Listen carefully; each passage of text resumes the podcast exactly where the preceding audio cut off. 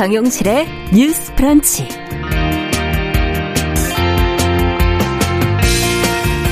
안녕하십니까, 정용실입니다. 식당, 카페 등 요식업계에서 어린이 출입을 막는 이른바 노키즈존이 늘고 있습니다.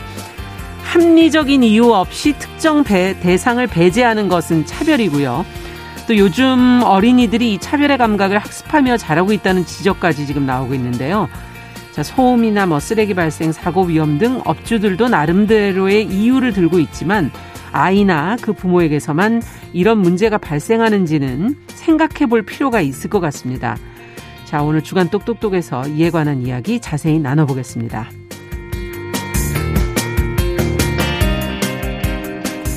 네, 우리나라 문학작품이 국외에서 좋은 평가를 받는 것, 이제는 아주 새로운 일은 아니지만요. 좋은 소식에는 응원을 보내야 되겠죠. 자, 정보라 작가의 소설집 저주 토끼가 부커상 인터내셔널 부분 최종 후보에 지금 올라갔습니다. 이 소식이 전해진 뒤로 지금 작가와 그의 소설을 궁금해하는 분들이 많은데요. 자, 오늘 초대석에서 직접 만나보겠습니다. 4월 29일 금요일 정용실의 뉴스 브런치 문을 열겠습니다.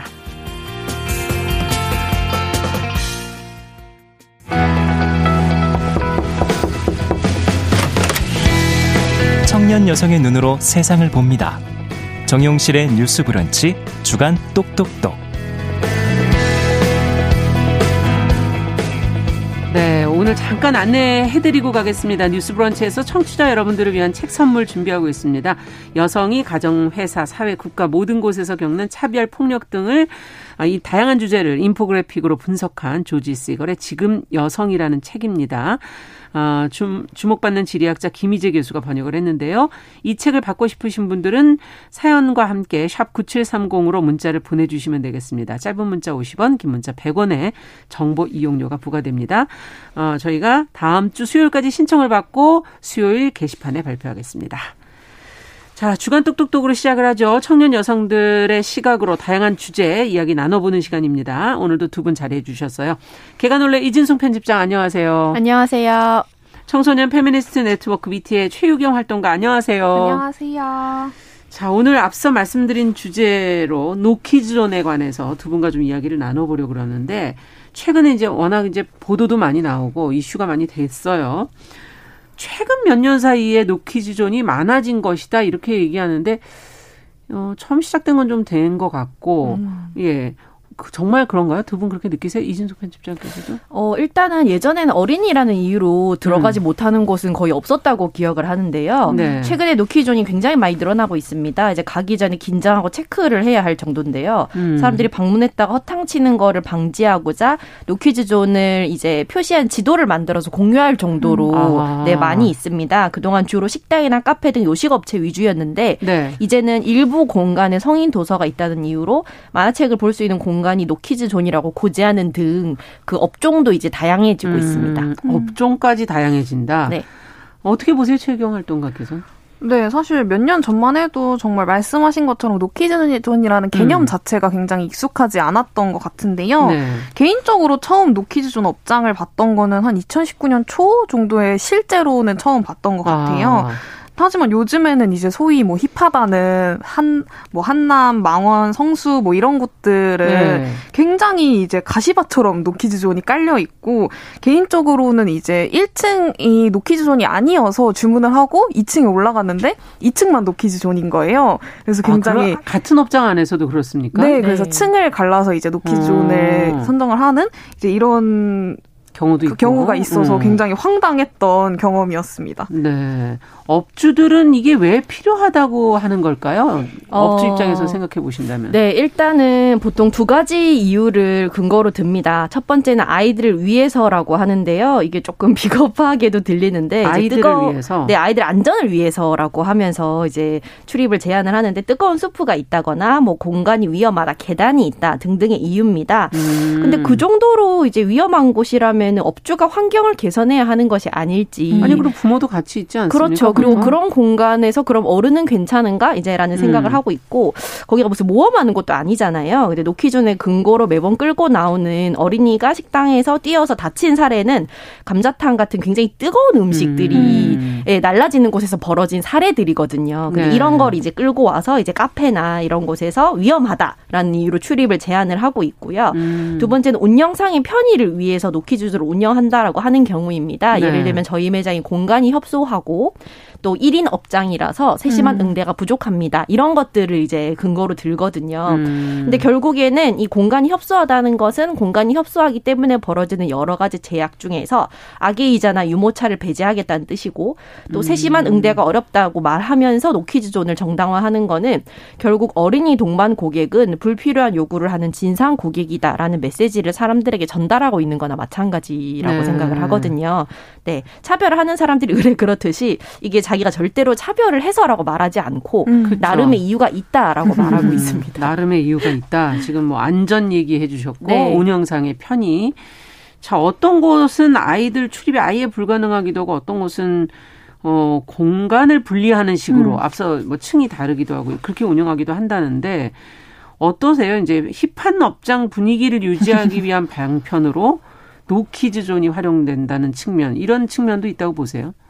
네, 사실 힙한 분위기를 위해서라면 사실 노키즈존 운영하지 않고도 힙한 분위기를 유지하는 곳은 얼마든지 있거든요. 사실 어떤 분위기를 위해서라는 지점은 차치하고서라도 해당 공간에서 아이들을 보고 싶지 않다라는 요구라고 생각하고요. 힙한 분위기가 아동들이 떠들지 않고 뛰어다니지 않는 공간으로서만 성립된다면 사실 도서관 같은 곳이야말로 그런 요건들이 가장 필요한 곳이잖아요. 네, 그렇죠. 그런데 하지만 도서관은 노키즈존을 운영하지 않고 이는 도서관이 모든 시민들이 자유롭게 이용할 권리가 있는 곳이기 때문입니다. 사실 힙한 분위기든 뭐 소란이든 위험이든 노키즈존은 적나라하게 이 공간에서 아동을 보고 싶지 않다라는 추객령이다라고 생각됩니다. 네. 어떻게 보세요? 네. 방금 이야기했듯이 이제 훨씬 더 뜨거운 음식들이 제공된 식당은 노키즈존이 아닌데요. 노키즈존으로 분류된 업장들의 어떤 특색이 있습니다. 특색이? 네, 보통 20대 고객들, 이렇게 젊은 층이 타겟이고요. 그러니까 그 이상은 안 왔으면 좋겠네요. 네, 사진 찍기에 좀 최적화되어 있는 네, 여러 가지 영업 전략을 내세우고 있거든요. 그래서 사실 노키즈존의 핵심은 아이들을 보고 싶어하지 않는다는 것도 있지만 다양한 연령대의 출입을 막는 필터링으로도 작동을 합니다. 아이들이 올 수 없다면 당연히 아이를 동반한 30대 보통 이제 우리 사회에서 30대 이상의 이제 인구들도 출입의 폭이 제약되죠. 그리고 이런 곳에서 고령층의 방문을 반길 리 없다는 것도 저희가 암묵적으로 경험으로 알고 있습니다. 네, 왜냐하면 이런 곳들은 맞아요. 네, 이런 곳들은 메뉴판도 다 영어로 되어 있거나 금액이 좀 이상한 숫자로 표기돼요. 3.0 이런 식으로 표기되어 있거나 달러로? 아니요, 달러도 아니고 예를 들어 5,000원이면 5.0 이렇게 쓰여 있거든요. 안 가봐요. 그러니까 그런 걸 가면 이제 이게 얼마인지 모르는 거죠. 네. 7.5 이렇게 되어 있거든요. 네. 이게 달러인지 원인지 이제 모르잖아요. 네. 네. 그런 식으로 되어 있어서 어떻게 보면 노키즈존이라는 게 아동이라는 이제 가장 만만한 존재를 전면으로 내세워서 처음 생겼고, 이것들이 이렇게 좀 더 늘어나면 확산되면 점점 더 많은 다양한 형태의 약자 배제 공간이 생길 것 같거든요. 왜냐하면 이미 우리 사회는 다양한 접근성의 제한으로 노장애인존을 운영하고 있는 것과도 사실은 사실이거든요. 네, 너무 당연하게 써있지는 않지만 네, 경사로를 설치하지 않는다던가 그런 것들로써 너무나 당연하게 이곳은 이제 휠체어 이용자는 올 수 없다 이런 것들을 되게 좀 암묵적으로 고지하고 있잖아요. 그런 것처럼 점점 이게 더 확대되지 않을까라는 생각도 하고 있습니다.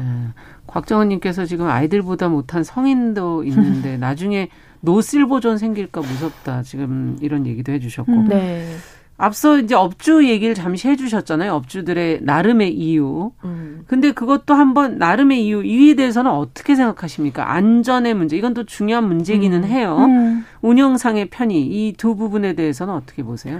개인적으로는 되게 좀 우습다라는 생각이 먼저 드는데요. 최근에는 이제 노키즈존을 넘어서 배드패런트존을 만들자라는 움직임이 있는데 이제 배드패런트, 나쁜 부모들, 키즈가 아니라 나쁜 부모들의 출입을 금지한다. 이게 같은 말입니까? 같은 식으로 그렇죠. 쓰이는 거죠. 쿠셔너처럼 이제 아이를 통제하지 않고 아이를 뛰어다니게 냅두는 나쁜 부모들은 출입을 금지한다라는 움직임인데요. 사실 어제만 해도 이제 제가 좋아하던 비건 음식점이 노키즈존 선언을 했다가 이제 비판이 쏟아지니까 아 저희 그럼 배드패런트 존으로 하겠다라고 이제 정정 공지를 냈는데요. 하지만 사실 엄밀히 따져보면 이 둘이 크게 다르지 않아요. 그러니까요. 그래서 노키즈존은 결국에는 아동만이 아닌 결국 아동과 함께하는 양육자를 추방시키고 이는 결국에는 사회에서 현재 주 양육자인 여성에 대한 추방일 수밖에 없는데요. 그쵸. 사실 배드패런트라는 말 자체가 되게 웃긴 게 사실 배드가 들어가는 손님, 그러니까 나쁜 손님, 그러니까 뭐 이를테면 알바 노동자에게 뭐 이렇게 폭력을 휘두르는 손님, 이런 손님들은 모두가 추방되는 것이 맞거든요. 사실은 이 공간에 들어올 수 없다라고 제지하는 것이 맞는데 왜 부모만 추방되는가에 대한 질문, 나쁜 부모만 추방되는가에 대한 질문은 좀 남는 것 같습니다. 아 그렇군요. 어떻게 보세요? 네, 사실 말씀해주신 것처럼 배드 패런츠라고 했을 때 그런 그 배드의 여부는 누가 판단하는가 이런 것들도 굉장히 쟁점적이고요. 노키즈 존 자체는 엄연히 차별과 혐오가 맞지만 본인의 업장이니까 나는 그래도 그렇게 운영하겠다라고 한다면 그것도 뭐 그럴 수 있습니다. 그런데 그렇다면 노키즈 존 같은 애매한 말로 얼버무리지 말고 명확하게 아동 거부 없소라고 표기를 하고 그 정보를 고객들이 공유하는 것에서 동의해야 한다고 생각을 하거든요. 아. 온라인상의 영업 정보에 표시조차 안 해놓은 곳이 많아서 가서 직접 봤더니 노키즈존이더라 이걸 알 수 있는 경우가 있어요. 그럼 표시를 해줘야 되지 않습니까? 네, 근데 보통은 이제 그렇게 가면은 이제 테이크아웃만 해서 가거나 하는 경우도 많거든요. 모르고 갔다가 이제 여기까지 왔으니까 그래서 그런 것들이 있어서 뭔가 SNS에서 고객들이 일을 잘 알 수 있도록 지도나 정보를 공유하면 영업 방해라고 분노하면서 이제 본인들의 어떤 그거는 또 억울함을 호소하는 경우도 굉장히 많거든요. 이거는 영업 시간 고지나 막 반려동물 동반 가능 여부처럼 그렇죠. 업장에 대한 정보인데 이거를 명확하게 고지하고 공유하는 것에 대해서 본인들이 거부감을 갖고 있는 것 자체가 사실은 좀 자기들도 찔리는 게 아닌가라는 생각도 저는 하고 있습니다. 네, 노키즈존 할 때는 뭐 그렇게 나쁜지 잘 용어 자체로 아동 거부 없어 이러니까 굉장히 확 와닿는 무엇을 거부하고 있는지를 명확하게 하고 있기 때문에 이게 이런 측면에서 이 거부라는 표현을 쓰니까 혐오가 바로 떠오르네요. 맞아요. 아동 혐오라는 그런 주장들 조금 더 이쪽 입장에서 그러면 업주들이 볼 때는 이게 왜 아동 혐오냐 라는 질문을 할 수 있지 않습니까? 거기에 대해서는 어떻게 설명하실 수 있겠어요? 네, 사실 명백한 아동 혐오이고요. 정말 아동이 시끄럽고 통제할 수 없어서 추방되어야 한다면 왜 노 아재존은 없는지에 대한 질문이 또 따라오는 것 같아요. 사실 대부분의 이들이 경험하듯이 사실 대부분 어떤 공공장소나 영업장에서 소란을 벌이거나 이렇게 소위 말해 진상짓을 하는 것은 대부분 아저씨 중년 남성들이거든요. 네. 하지만 아무도 중년 남성이라는 이유로 어떤 영업장에 들어올 수 없다라고 이야기하지 않아요. 하지만 이는 결국에는 키즈가 만만한 존재이기 때문이라고 생각합니다. 아동이 돈이 되지 않고 그러니까 그가 돈을 내고 어떤 물건을 소비하지 않고 그렇죠. 사실 이들을 추방해도 이에 맞설 수 있는 어떤 아동의 사회경제적 권리가 부족하거든요. 하지만 이렇게 한 정체성만으로 사회에 누군가를 추방하기 시작하면 사실 이는 끝이 없어집니다. 노키즈존은 결국에는 어떤 특정한 선 이상의 능력을 갖추어야 그러니까 조용히 할 수 있어야 혹은 예의를 갖출 수 있어야 뭔가 입장할 수 있다는 엄포이기 때문인데요. 게다가 앞서 말했듯 아이에 대한 추방은 여성에 대한 추방이기도 합니다. 네. 그리고 이는 결국에 엄마이기 때문에 뭐 여자이기 때문에 어리기 때문에 어딘가를 방문하지 못한다는 뜻인데요.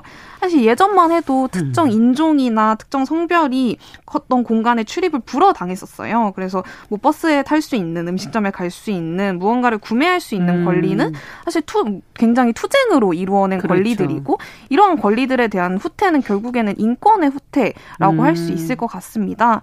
그리고 사실 이런 점들을 모두 넘어서서 사실 아동이 좀 시끄럽고 통제되지 않는 게 그렇게까지 미워하고 쫓아낼 만한 일인가에 대한 좀 질문도 드는데요. 사실 우리는 모두 유년기 시절을 보내왔고 있고 어떤 공간에서 이제 존재를 그렇죠. 승인받는 경험으로써 성장해 왔어요.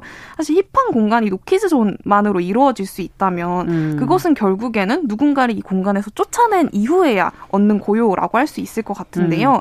네, 말씀하신 것처럼 정말 노키즈존도 노키즈존이라고 힙하게 표시하지 말고 좀 아동 손님 받지 않음, 거부라고 표시하는 게 맞다고 생각합니다. 네, 이 4222번님께서 부모가 있어도 요즘은 어른들이 아이들이 많이 뛰어다녀도 신경을 쓰지 않아서 이제 그런 것 때문에 그런 게 아니겠는가 하는 그런 부모와 아이들의 훈육의 문제에 대해서도 잠시 지금 지적을 해주신 분도 있었고요. 네네. 또 1118번님께서는 스페인에서는 어디든 유모차를 환영하는 분위기, 기다려주고 양보하고 하는 분위기, 온 마을이 아이를 키우는구나 이런 생각이 들기도 했다.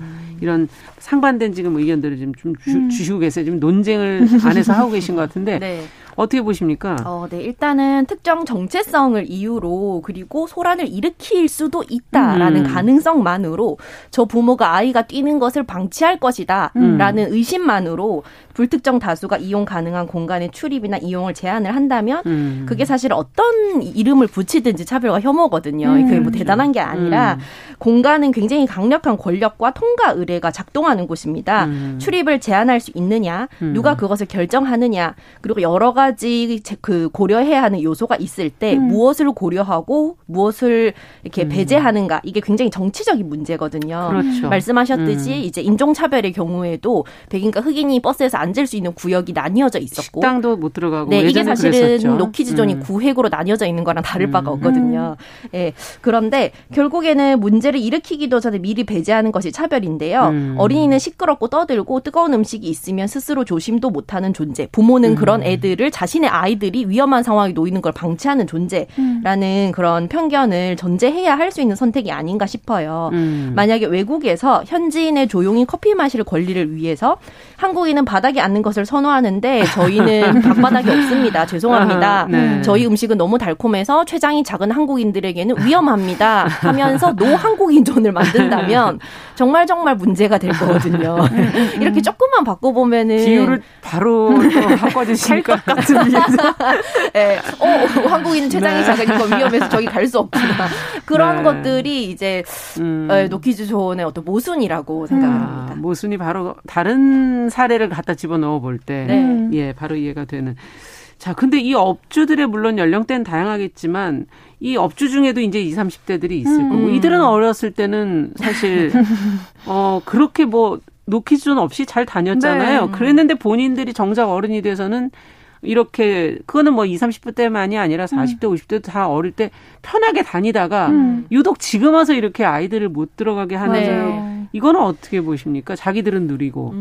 일단 저는 이게 약간 지금 2030 세대를 되게 강력하게 사로잡고 있는 민폐가 되게 큰 잘못이다라는 이데올로기와도 관련이 있다고 생각을 해요. 민폐가 큰 잘못이다. 네. 근데 사실은 민폐라는 건 되게 주관적인 거거든요. 어떤 게 민폐인가라고 했을 때 네. 남한테 피해를 끼치면 안 된다. 우리는 좀 이렇게 잘 살다 보면 좀 끼칠 수도 있죠. 지켜야 돼라는 것은 좋은데 이게 너무 과도하게 이제 이거를 최우선 가치로 놓다 보면 다른 사람들의 사소한 어떤 실수나 이런 것들도 참지 못하고 저 사람들이 민폐야, 이 사람들이 나의 권리를 침해하고 있어라고 생각을 하게 되고 그러다 보니까 아직까지 성인 기준에 민폐의 기준을 충족할 수 없는 어린이들에 대해서도 같은 기준을 적용을 하면서 그렇기 때문에 이들은 여기에 들어올 수 없다라고 선을 긋는 걸로 이어진다고 보거든요. 민폐라는 것에 폐를 끼치는 거에서부터 시작이다? 네. 그래서 제가 성장할 때 이제 어린이라는 이유로 가지 못하거나 면전에서 거부당한 적이 없는데 그때는 사실 카페 문화라는 것이 그렇게 많지도 않았지만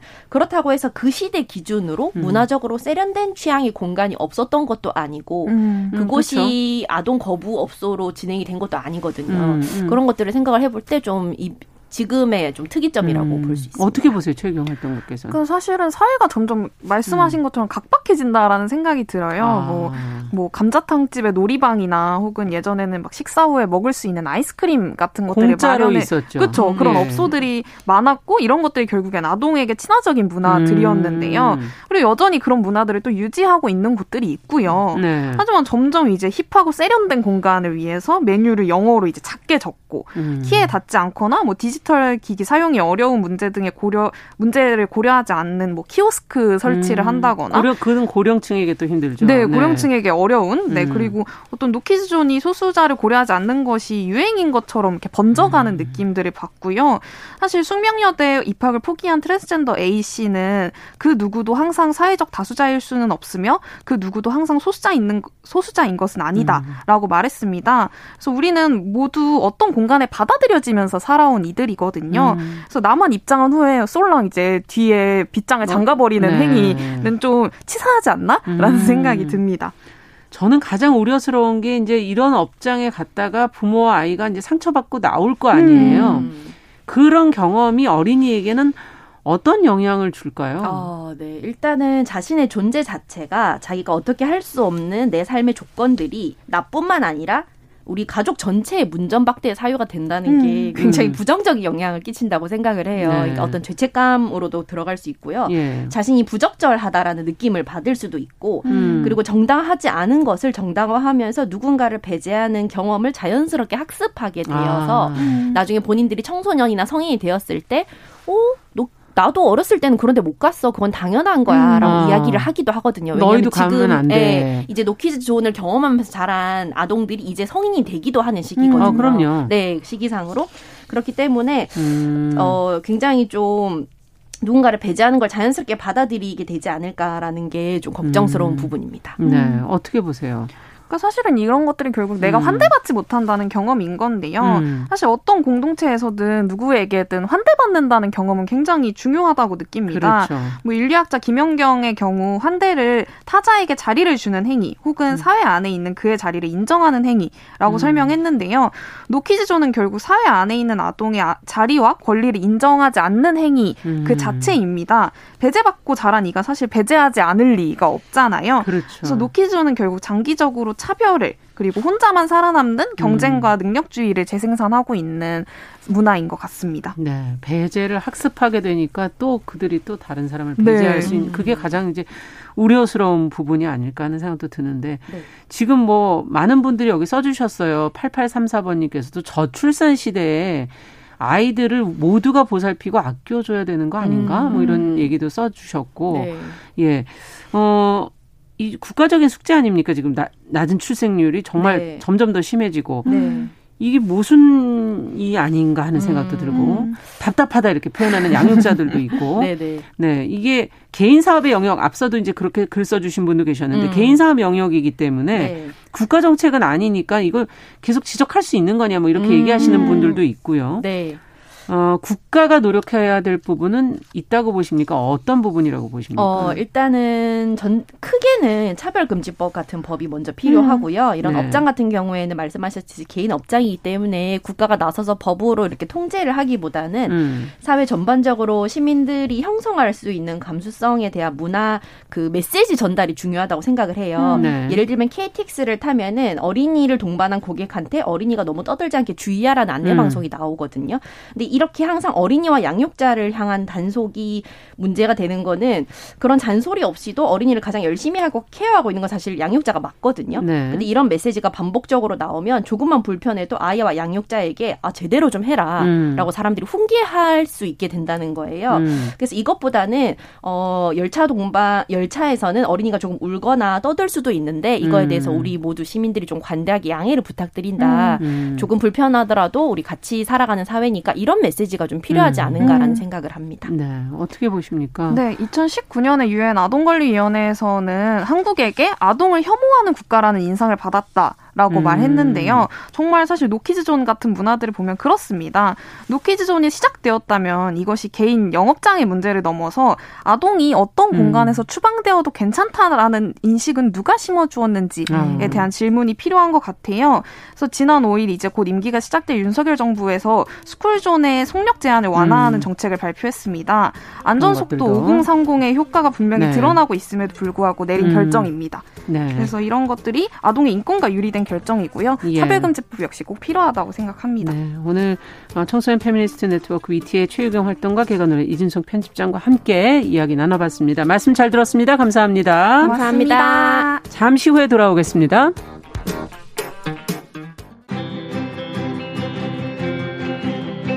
누군가는 아깝다고 생각할 우리 사회의 다양한 비용들과 푼돈들, 삶의 전선에서 최선을 다하고 살아가는 우리의 모습도 제 몫에 맞는 평가와 그에 합당한 시선이 좀 필요한 시점이 아닌가 하는 생각을 해충이다, 이충이다 이거는 순전히 사람의 그 잣대로 이야기를 하는 거예요.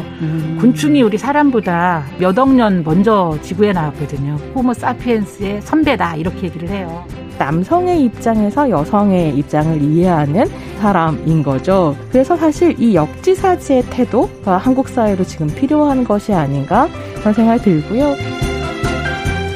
세상을 보는 따뜻한 시선 정용실의 뉴스 브런치.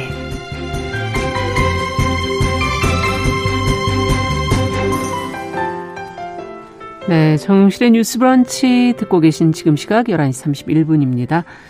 자, 2부 이제 시작하겠습니다. 금요일에는 저희가 다양한 분야에서 활동하는 여성들을 만나보고 있습니다. 초대석 시간인데요. 자, 오늘은 세계 3대 문학상으로 꼽히는 부커상. 아마 그 우리나라에서 한강 작가의 채식주의자가 이 상을 수상하게 되면서 이 이름들을 아마 다들 알게 되셨을 것 같습니다. 올해 이 부커상 인터내셔널 부분에 이 정보라 작가의 저주 토끼가 지금 최종 후보에 올라서 주목을 받고 있고 책도 지금 다시 한 번 더 주목을 지금 받고 있는데요. 정보라 작가는 작가이자 지금 번역가로 활동을 하고 있고요. 또 우리 사회의 문제들, 특히 인권 이슈에 관심이 많다고 하는데요. 정보라 작가, 오늘은 전화로 좀 만나보도록 하겠습니다. 안녕하십니까? 네, 안녕하세요. 네, 반갑습니다. 네. 자, 저주 토끼로 지금 부커상 후보에 오른 뒤에 좀 바쁘시죠? 네. 기사를 보니까 인터뷰도 많이 하셨고 여러 가지 네. 지금 일정이 많으실 것 같은데 어떻게 오늘 뭐 요즘에는 어떻게 시간을 주로 보내고 계세요? 예, 말씀대로 인터뷰도 굉장히 많이 하고 있고요. 지금은 경상대학교 러시아학과에 특강하러 와서 지금 진주에 와 있고요. 그렇군요. 예, 여기저기 다니고 있습니다. 많은 분들, 독자분들도 좀 많이 만나시고 계실 거고. 네. 네. 가장 크게 체감하는 변화는 뭘까요? 어떤 게 달라지셨어요? 예, 작가가 이렇게 문학상을 타면 청탁이 많이 오게 마련인데요. 네. 제가 현재 한국 과학소설 작가연대 대표거든요. 그래서 저한테만 청탁이 오는 게 아니고 같이 장르 문학 하시는 작가님들하고 이렇게 원고를 같이 작업할 기회들이 많아졌어요. 네. 예, 그래서 다른 분들하고 이렇게 같이 장르 문학을 알릴 수 있게 된 게 굉장히 기뻐요. 아, 그렇군요. 한동안 사실 장르 문학, 요즘에 최근에는 좀 관심들이 많아지긴 했지만요. 예전에는 네. 관심도 자체가 좀 적었었는데 장르 문학 자체가 지금 또 같이 관심을 받고 있군요. 기쁜 네. 소식이네요. 네. 자, 뭐 저주 토끼 읽은 분도 계시겠지만 주목받기 전에는 아직 관심을 못 뒀던 분들도 많으실 것 같아서 책에 대해서 먼저 간단하게 좀 얘기를 해 주시죠. 저주 토끼는 2017년에 출간됐고요. 10편의 단편을 모은 단편집인데요. 네. SF라고 알려져 있기는 하지만 사실 저주 토끼 자체 SF는 딱 한 편이고요. 다른 이야기들은 옛날 얘기나 괴담이나 설화나 뭐 이런 쪽에 더 가까운 환상적인 이야기들이 많이 들어가 있는 작품입니다. 네, SF는 아니지만 전체로 묶는다면 다 장르에 속하는 거 아닙니까? 장르 문학? 예, SF는 아니지만 호러나 환상문학이나 그렇죠. 이런 쪽으로 분명하게 장르 문학이라고 생각해요. 네, 전체적으로 본다면 10편이. 네, 그렇군요. 작가님 소설은 잘 읽힌다 이렇게들 표현들을 하시던데. 감사합니다. 쓰실 때는 어떠세요? 읽는 사람 입장이 아니라 쓰는 사람 입장에서는 이렇게 술술 쓰십니까? 아니면 굉장히 힘들게 쓰고 계십니까? 힘들게 쓸 때도 당연히 있죠. 근데 웬만하면 결말을 미리 정해놓고요. 그런 다음에 이야기의 한 80% 정도가 머릿속에서 완성이 되면 그때부터 쓰기 시작하기 때문에 쓸 때는 그 쓰는 속도 자체는 빠른 편이에요. 예. 그래서 술술 읽어주시면 저는 감사합니다. 아, 그러니까 이게 쓰실 때 거의 다 생각을 해놓으시고 쓰시는 거군요. 네. 지금 저주 토끼가 이제 표제작 아닙니까? 그 네. 제목이기도 하고 그 안에 이제 10편의 소설 중에 하나인데. 작가님 소설에는 우리 사회의 어떤 사는 세상, 사회 문제 이런 것들이 사실 그 안에 좀 들어가 있는 것 같아요. 글감을 어떻게 구하시길래 그럴까? 이 사회적인 문제들에 관심을 갖고 계시나? 이런 것도 궁금하네요. 꼭 사회적인 문제는 아니고요. 처음에 글을 쓰기 시작했을 때는 그냥 제 마음에 남는 이야기들, 뭔가 해결이 안 되거나 혹은 이런 방향으로 해결됐으면 좋았을 텐데 하고 계속 아쉬운 그런 이야기들을 쓰기 시작했는데요. 네. 아무래도 저의 개인적인 경험에는 굉장히 한계가 있고요. 그렇죠. 그리고 사회적인 이슈들은 그 기승전결이 정비돼서 보도가 되거나 언론에서 이렇게 이야기를 해주시잖아요. 맞아요. 예, 그러면 그 일단은 사건의 전말이 명확하고 그걸 보면서 정말 저 방향으로 가지 말고 다른 방향으로 해결됐으면 좋았을 텐데 이런 생각을 많이 하게 되다 보니까 그런 쪽으로 쓰게 되는 것 같아요. 제가 딱히 막 의식이 높아서 그런 건 아니고요.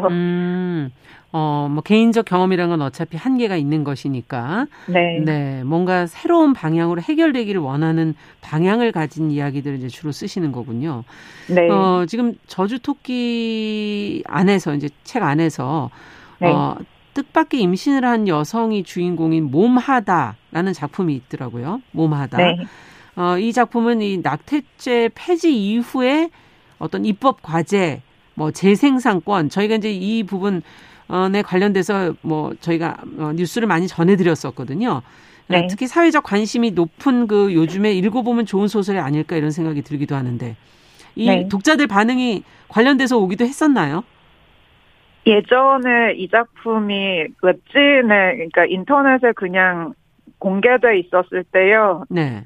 현직 산부인과 의사 선생님이 이 작품을 읽으셨고요. 그분은 제가 알기로 남자분이었는데요. 예. 그래서 저는 굉장히 긴장했는데 흥미로웠습니다.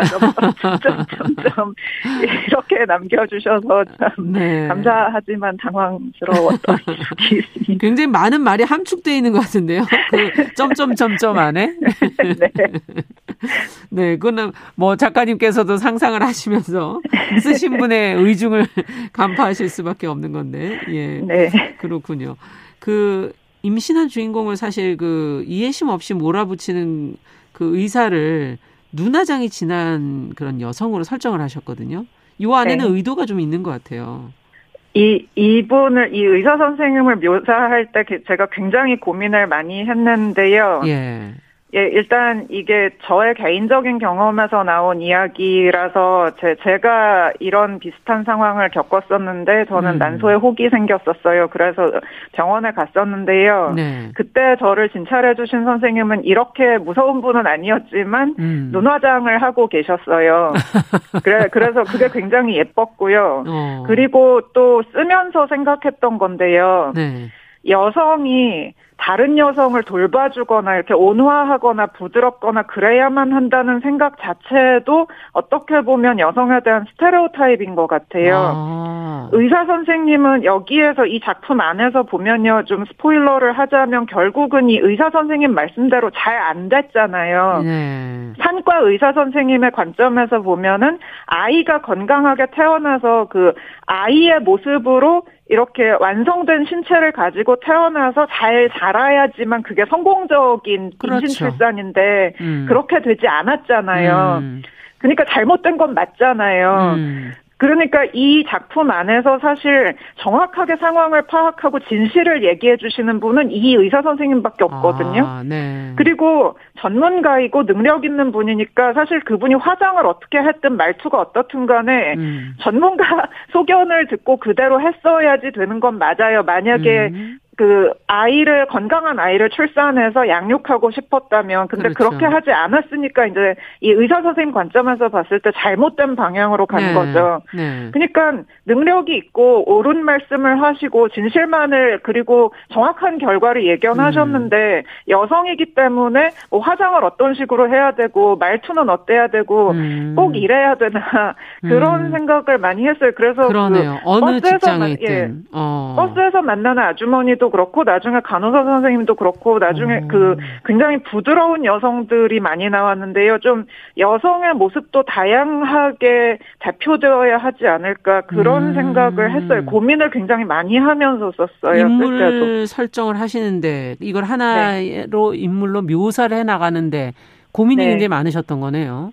예, 여성 인물들만요. 남성 인물들은 그냥 대충 썼어요. 네, 여성 인물들. 네. 그러니까 기존에 우리가 갖고 있는 생각들을 좀 어찌 본다면 좀 타개해 나가는 조금 새롭게 보여지는 그렇게 선택을 하시는 거군요. 네. 묘사 하나도. 네. 네. 정말 많은 고민 끝에. 근데 저희가 이런 편견이 정말 말씀을 듣다 보니까 있네요. 화장이나 뭐 어떤 말투라든가. 이런 네. 것으로 갖고 있는 편견들이 있구나 이런 생각도 다시 한번 해보게 되고. 네. 자, 근데 이 저주 토끼에 또 수록된 작품들을 보면 특히 저주 토끼는 이 복수, 저주 이거를 당하는 존재를 위한 별명, 설명 이게 좀 나와야 되지 않나 하는 생각이 들기도 했는데 여기는 별로 설명이 없으시더라고요. 그래서 사람들이 가해자에게 서사를 부여하지 말자 이렇게 말하는 것 이것과 비슷한 겁니까? 제가 이 가해자에게 서사 부여하면 안 된다는 얘기는 나중에 들었고요. 네. 저주 토끼를 쓸 때는 가해자한테 관심이 없었어요. 그냥 얘는 망하면 되는 거니까. 얘는 망하면 되고 그 망하게 하는 과정 복수하는 사람이나 주인공이 훨씬 더 관심이 있지 가해자한테는 딱히 관심이 없었어요. 그렇군요. 네. 작가님의 이제 책이 이제 앞서도 SF와 더불어 전체적으로 장르 문학이다라는 말씀을 드렸는데 이 네. SF 문학은 과학적으로 좀 어려운 설정보다는 일상적인 우리 삶을 배경으로 해서 이야기가 많지 않습니까? 특히 작가님의 책이 더 그런데 어려운 그런 설정이나 용어는 일부러 좀 배제하고 쉽게 쓰시려고 노력을 하시는 건지 아니면은 그냥 삶 속에서 그런 주제들을 가져오시는 건지 그것은 제가 과학을 잘 모르기 때문입니다. 아. 예, 선생님, 제가 능력이 없기 때문에 어려운 과학적 설정이나 용어를 쓸 능력이 안 돼서 그냥 제가 이해하는 한도에서 쓰다 보니까 쉬워진 거예요. 근데 지금 앞서도 얘기해 주셨지만 과학소설 작가 연대 같이 활동하고 계신다고 얘기해 주셨잖아요. 그럼 어떻게 관심을 갖게 되신 건가요, 그러면? 농업하고 환경에 대한 다큐멘터리를 봤는데요. 예. 그걸 보고 또 이제 해결되지 않은 문제에 대해서 걱정이 돼서 씨앗이라는 단편을 썼는데 그 작품이 SF 어워드에서 상을 받아서 난데없이 SF 작가가 되었습니다. 아, 그러니까 이 어떤 문제가 해결되지 않은 문제가 있으면 그 문제에 좀 천착을 하시는 경향이 있군요. 그게 어느 분야든 간에. 네. 네. 그 중에서 과학 분야, 농업 환경 분야에 대해서 관심을 가지시면서 시작이 되신 거군요. 이번에 네. 이제 부커상 인터내셔널 그 최종 후보 되셨다는 소식은 뭐 들으셨을 거고, 네. 지금 이미 책의 판권이 그래서 17개국에 지금 판매가 됐다고 저희가 들었거든요. 네. 예, 새로 뭐 지금 출간을 검토하는 나라도 있고, 국외 반응에 대해서는 어떤 느낌이 드십니까? 지금 반응이 좋은데. 저주 토끼가 아까 말씀드렸듯이 호러에 가까운 얘기들이 좀 더 많고요. 네. 그리고 명백하게 옛날 얘기나 괴담 같은 형식을 취한 작품들도 있어서요. 독자분들이 일단은 익숙하게 느끼실 수 있는 요소들이 많은 것 같아요. 네. 근데 그러면서도 머리라든가 저주토끼, 표제작 같은 작품들은 굉장히 한국적이거든요. 한국에서 일어나는 일이고 주인공도 굉장히 한국적인 삶을 살고 있고 그러니까 이렇게 이 옛날 얘기처럼 익숙한 전개가 있으면서 거기에 해외 독자분들이 느끼시기에 독특한 요소들이 숨어 있는 게 아닐까라고 제가 자화자찬을 하기는 참 부끄럽습니다만 저는 그렇게 생각하고 있습니다. 또 이 저주 토끼를 번역해 주신 분도 굉장히 주목을 받던데요. 네. 네. 그분과 함께 이번에 또 작업을 하셨는데 네. 본인도 번역을 하고 계시잖아요. 네. 네. 어떻게 보십니까? 번역을 하시는 분의 입장에서 보실 땐. 반대쪽의 일을 하시는 거죠? 우리 쪽으로 번역을 하시는 네, 거고. 네. 안톤 허 선생님이 번역을 정말 적절하게 해주셔서요. 네. 저는 정말 아무 불만이 없이 저보다 더 저의 의도를 적절하게 잘 표현해 주셔서 아 이런 능력자가 계시구나 했는데 이번에 또 후보에 두 작품을 올리셨잖아요. 한꺼번에. 네네. 그게 아시아인으로서 처음이라고 하시더라고요. 아 그렇군요. 그러니까 제가 정말 운이 좋아서 엄청난 번역가 선생님을 만난 것도 있지만 그 제 작품이 외국어로 번역됐다는 것 자체가 저는 굉장히 영광이라고 생각하고 있습니다. 네. 번역 쪽에 국가 지원이 조금 더 많이 있었으면 좋겠어요. 그런 생각은 많이 하고 있어요. 네, 지금 현재는 없습니까? 이런 국가 지원이? 아니요. 한국문학번역원이라는 곳에서 정말 애써주고 계시는데요. 네. 지금의 그 한국문학 콘텐츠 자체가 한국문학번역원에서 감당하기에 좀 너무 많아진 것 같아요. 그러니까 한국문학번역원에 좀 더 집중적인 지원이 있었으면 좋겠어요. 해외로 더 나가려면 많은 책들이 번역이 돼야 되니까. 그렇죠. 네, 네. 그 부분에서 얘기를 해 주시는 것 같고. 네. 그래도 이제 그간 우리 문학이 국외에 이제 진출을 해왔는데 최근 몇 년 사이에 특히 이제 더 많이 이루어진 것 같고 네. 작가님은 주로 번역을 러시아 슬라브어권 문학을 번역하고 계신다고 들었어요. 네네. 이쪽의 작품은 어떨까? 이 번역하신 걸 보시면서 어려움, 번역의 어려움, 중요성 이걸 많이 느끼실 것 같아요. 어떤 부분에 가장 힘듭니까? 번역은? 번역이 언어만의 문제가 아니고 문학 작품에는 항상 그 사회, 정치, 역사 모든 것이 다 들어가 있잖아요. 네. 근데 슬라브권은 특히 냉전 시대 20세기에 거의 20세기 내내 한국에선 금지돼 있었기 때문에 러시아나 폴란드나 이런 나라들의 문화나 관습이 한국에 잘 알려져 있지 않으니까 예. 독자님들이 낯설게 느끼실 경우가 굉장히 많아요. 예. 그게 뭐 관습의 문제뿐만이 아니고 관용 어구의 문제라든가 심지어는 등장인물의 사고방식이나 행동 양식까지 왜 이 사람이 이렇게 말하고 행동하나 그게 이상하게 느껴지실 수가 있어서 그걸 줄줄이 설명을 해야 하는지 그 주석을 달아야 하는지 이런 걸 고민할 때 좀 많이 어렵다고 느낍니다. 그렇겠네요. 알려지지 네. 않은 부분들이 있다는 거는 좀 낯설게 느껴지는 부분은 어떻게 설명할 것인가.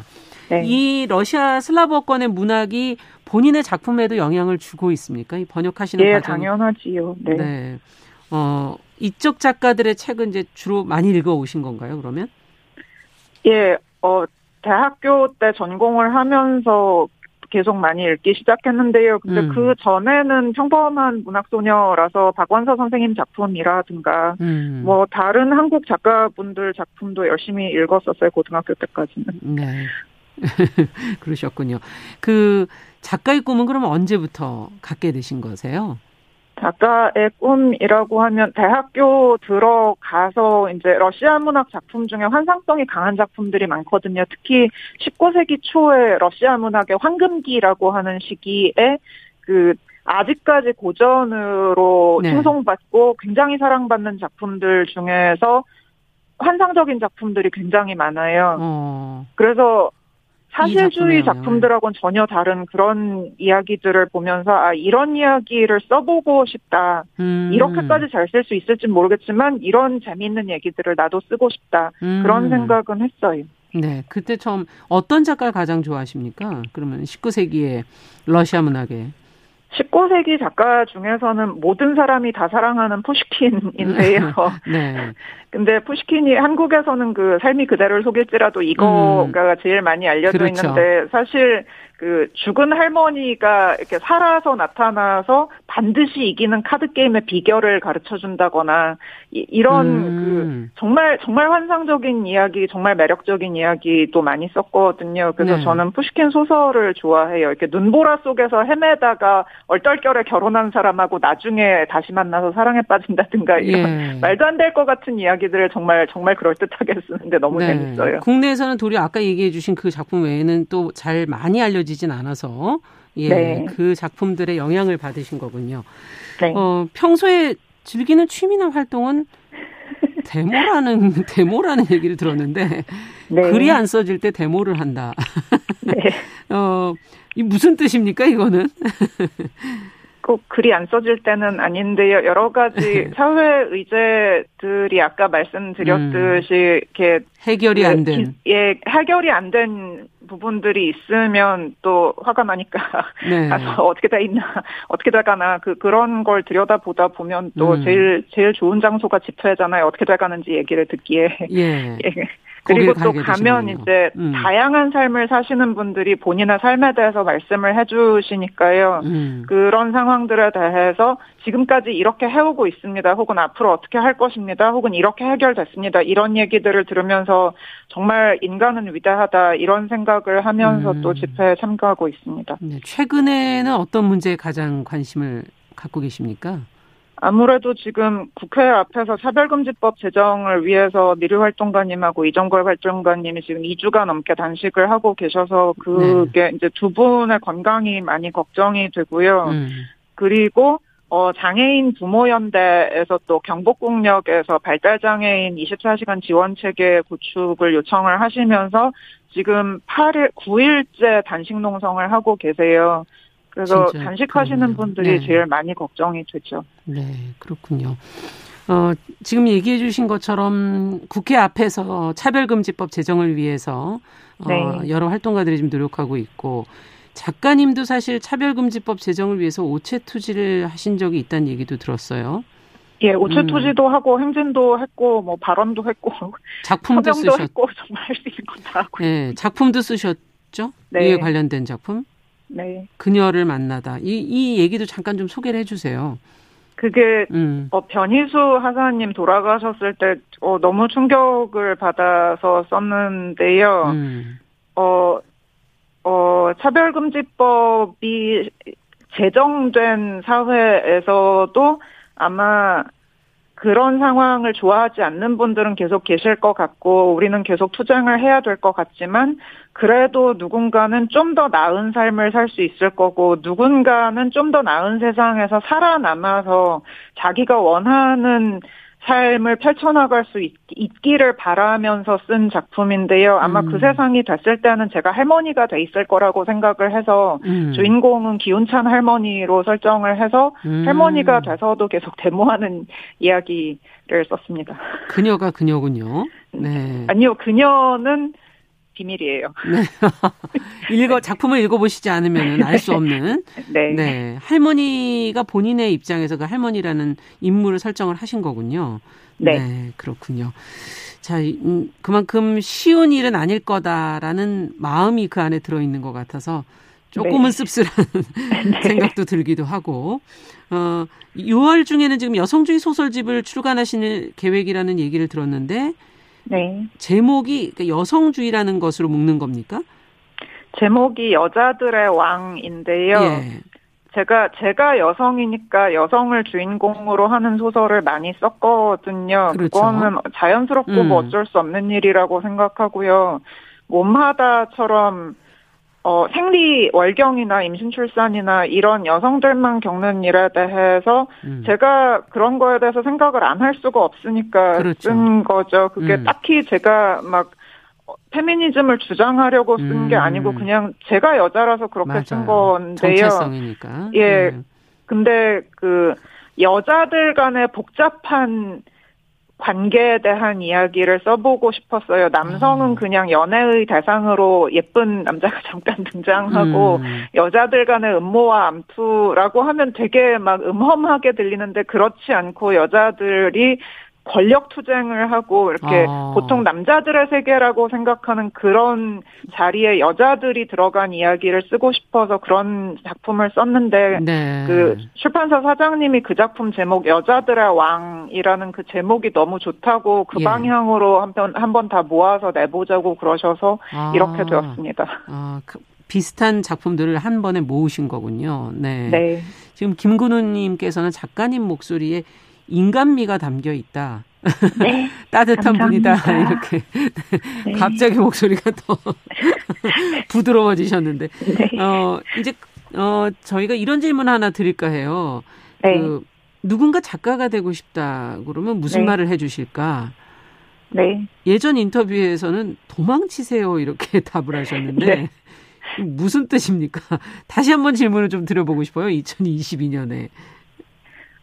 작가라는 일 자체가 불안정한 일이고요. 그게 수입이 불안정하다기보다도 나의 창작력이 언제까지 지속될지 나도 장담을 할 수 없기 때문에 언제나 모든 작가들이 다 불안해하면서 작품 활동을 하기 때문에 그런 불안감을 계속 안고 다른 분들이 이런 삶을 사시기를 바라지 않고요. 그리고 마감의 위협은 정말 마감도 부끄럽거든요. 네. 그래서 도망치시라고 일 조금 하고 돈 많이 버는 평안한 삶을 사시라고 말씀드리고 싶었는데요. 네. 근데 재미있는 일이기는 해요. 자유롭고 재미있는 일이기는 하지만 그만큼 불안정합니다. 여러분 작가가 되지 마세요.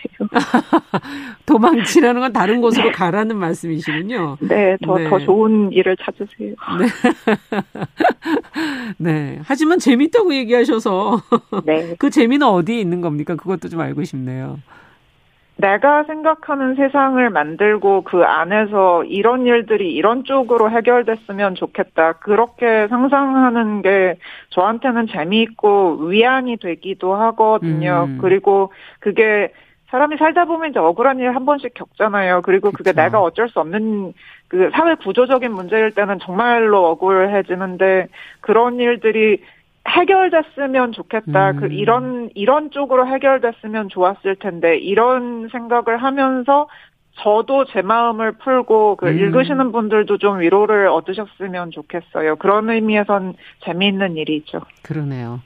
2594번님께서 저주 토끼 노인과 그 친구의 복수 다음 편도 기대를 하겠다고. 지금 작품 읽으신 분들이 몇 분 들어오셔서 지금 의견도 네, 주셨습니다. 감사합니다. 또 앞으로 기대하겠습니다. 금요초대석 오늘은 부커상 후보에 오른 저주 토끼의 작가 정보라 작가와 함께 이야기 나눠봤습니다. 말씀 잘 들었습니다. 감사합니다. 감사합니다. 네.